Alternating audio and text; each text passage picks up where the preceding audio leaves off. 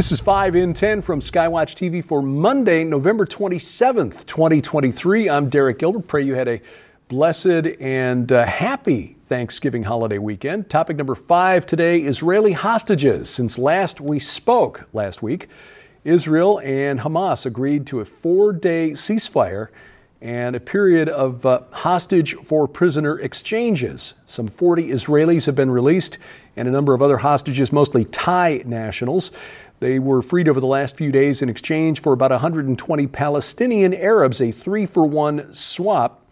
Israel holds about twenty-two hundred Palestinians in detention under its administrative detention policy that uh, Israel describes as a counterterrorism measure. Uh, this is uh, used to lock up people who they are concerned will commit future terrorist actions. This is according to the description published by Associated Press, which, bear in mind, has a rather anti-Israel slant. Uh, some of these people being held on minor charges like throwing stones at Israeli soldiers and the Israel police, others being held on charges as serious as attempted murder. Now, President Biden gave a speech at noon Eastern Sunday, essentially taking credit for the deal, allowing for the release of the Israeli hostages, when in fact it was the government of Qatar that facilitated, brokered the exchange of uh, hostages for prisoners. Then Biden asserted that a two-state solution, a Palestinian Arab homeland, is the only way to a lasting peace in Israel, which shows that either President Biden knows nothing about the true nature of this conflict, or he does and he is just dissembling. That leads to topic number four, wars and rumors of war. While this is going on, attackers in the Red Sea seized a tanker linked to Israel. This is off the coast of Yemen Sunday. No group immediately claimed responsibility, but it uh, was noted that a uh, an alert describing the attack was found on a Telegram channel associated with the Houthi government of Yemen. Uh, Houthis, uh, so named for the tribes, the mountain tribes of Shia Muslims who've been fighting a long-running war against the Sunni uh, government of uh, Yemen, backed by the uh, government of Saudi Arabia, essentially a proxy war between the great Shia power Iran and the leading Sunni power Saudi Arabia. At approximately six forty-four Eastern Time Sunday morning, the Telegram uh, pages linked to the Houthi government reported the tanker seizure. Uh, this is the third cargo ship seized in the Red Sea that is linked to Israel. On Friday, the uh, Houthis hijacked a partially Israeli-owned cargo ship just days after it threatened to target Israeli ships sailing in the Red Sea. The uh, ship seized Friday, the Galaxy Leader, carrying cars from Turkey to India, partly owned by a British company that belongs to Israeli businessman Rami Unger. Iranian-backed militia in Iraq have also launched attacks on the um, on American troops in both Iraq and Syria. However, Iran itself has not been directly linked to an attack. I bring all of this to your attention just to make it clear that this is this conflict between Israel and Hamas could very easily escalate into a broader regional conflict. And uh, that is something we're keeping an eye on very, very closely. Topic number three, not unrelated, the Dutch get wilder. Or actually, Geert Wilders, uh, for us English speakers, it's spelled like Wilders, Wilders, the pronunciation. He won a victory in uh, the Dutch election over the weekend and is the leading candidate to form the next governing coalition and become the Netherlands' next prime minister. He's described in the corporate media as far right. This is being uh, characterized by the corporate media as a as a disaster for European politics, that it threatens uh, uh, Netherlands' health policies and all sorts of other things. Basically, Wilders is a nationalist who understands that Dutch culture is under siege because of the influx of Muslims, predominantly Muslims from uh, the Middle East, who are transforming the Netherlands into a country that uh, many Dutch just don't recognize anymore. This is not uh, unique to the Netherlands. This is also happening in the United Kingdom, in Germany, in France, uh, many other nations in, in Europe that have welcomed literally millions of so-called refugees who are uh, not willing to assimilate with the uh, predominantly Christian culture, or at least it, it has the uh, outlines of Christian civilization. Let's say a, a civilization, a culture founded on Christian principles. It is, prob- it is uh, I think, more accurately a post-Christian civilization in Western Europe, But uh, Wilders has been pushing back against this, and his uh, anti-Islam rhetoric has made him a target for extremists. He's had to have twenty-four hour round-the-clock security for years now.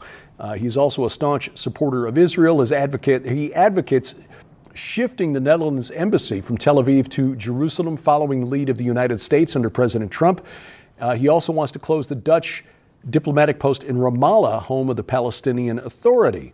He's also made heads explode here in recent days by tweeting that uh, Jordan is Palestine. Jordan is Palestine, according to Wilders, which, of course, made uh, liberals just, just erupt. But the fact is that Wilders is actually historically correct. When you go back to nineteen twenty and you see the actual outline of the, uh, the, the British mandate for Palestine, which uh, formerly included both Jewish Palestine and Trans Jordan, the area west, or east of the Jordan River. Uh, later, when the vote was taken to give uh, Jews uh, their own homeland, it was limited to the area west of the Jordan River. So the area that was originally promised to them was shrunk by seventy-seven percent before the vote. Anyway, the point is this. There was no real ethnic difference between Jordanians and Palestinians. There was no Palestinian national, na, nationality, certainly no ethnicity called Palestinian. Uh, they are Arabs, but there was no Palestinian nationality before the nineteen sixties. It was invented as a marketing move to reposition the Palestinians in the minds of the world, because prior to this, it was the Arab-Israeli conflict. And when you look at the areas controlled by Arabs versus the area controlled by the Jewish state, uh, you can see that Jews are the the small minority in the world compared to uh, the number of Arabs. But when you reframe it as Palestinians, well, suddenly they become the oppressed minority. And in the minds of today's school kids who've been indoctrinated into critical theory, where every political difference is is framed as oppressor versus the oppressed, well, now suddenly the majority Jews in the land called Israel are the oppressors, and the Arabs called Palestinians are the oppressed. The other inconvenient truth here is that the Jordanians don't want the Palestinians back. If you're old like me, you might remember Black September nineteen seventy, when King Hussein actually ordered the Palestinian military to forcibly evict the Palestinian Liberation Organization under Yasser Arafat, because Arafat tried to start a civil war in Jordan to overthrow the Hashemite dynasty, the Hashemite kingdom. The Jordanians went to war with the P L O, kicked them out, allowed them to move to Lebanon, where they became involved in the Lebanese Civil War that lasted from nineteen seventy until the nineteen nineties. This is why Egypt doesn't want them either. They are a political thorn in the side of whichever country takes them in.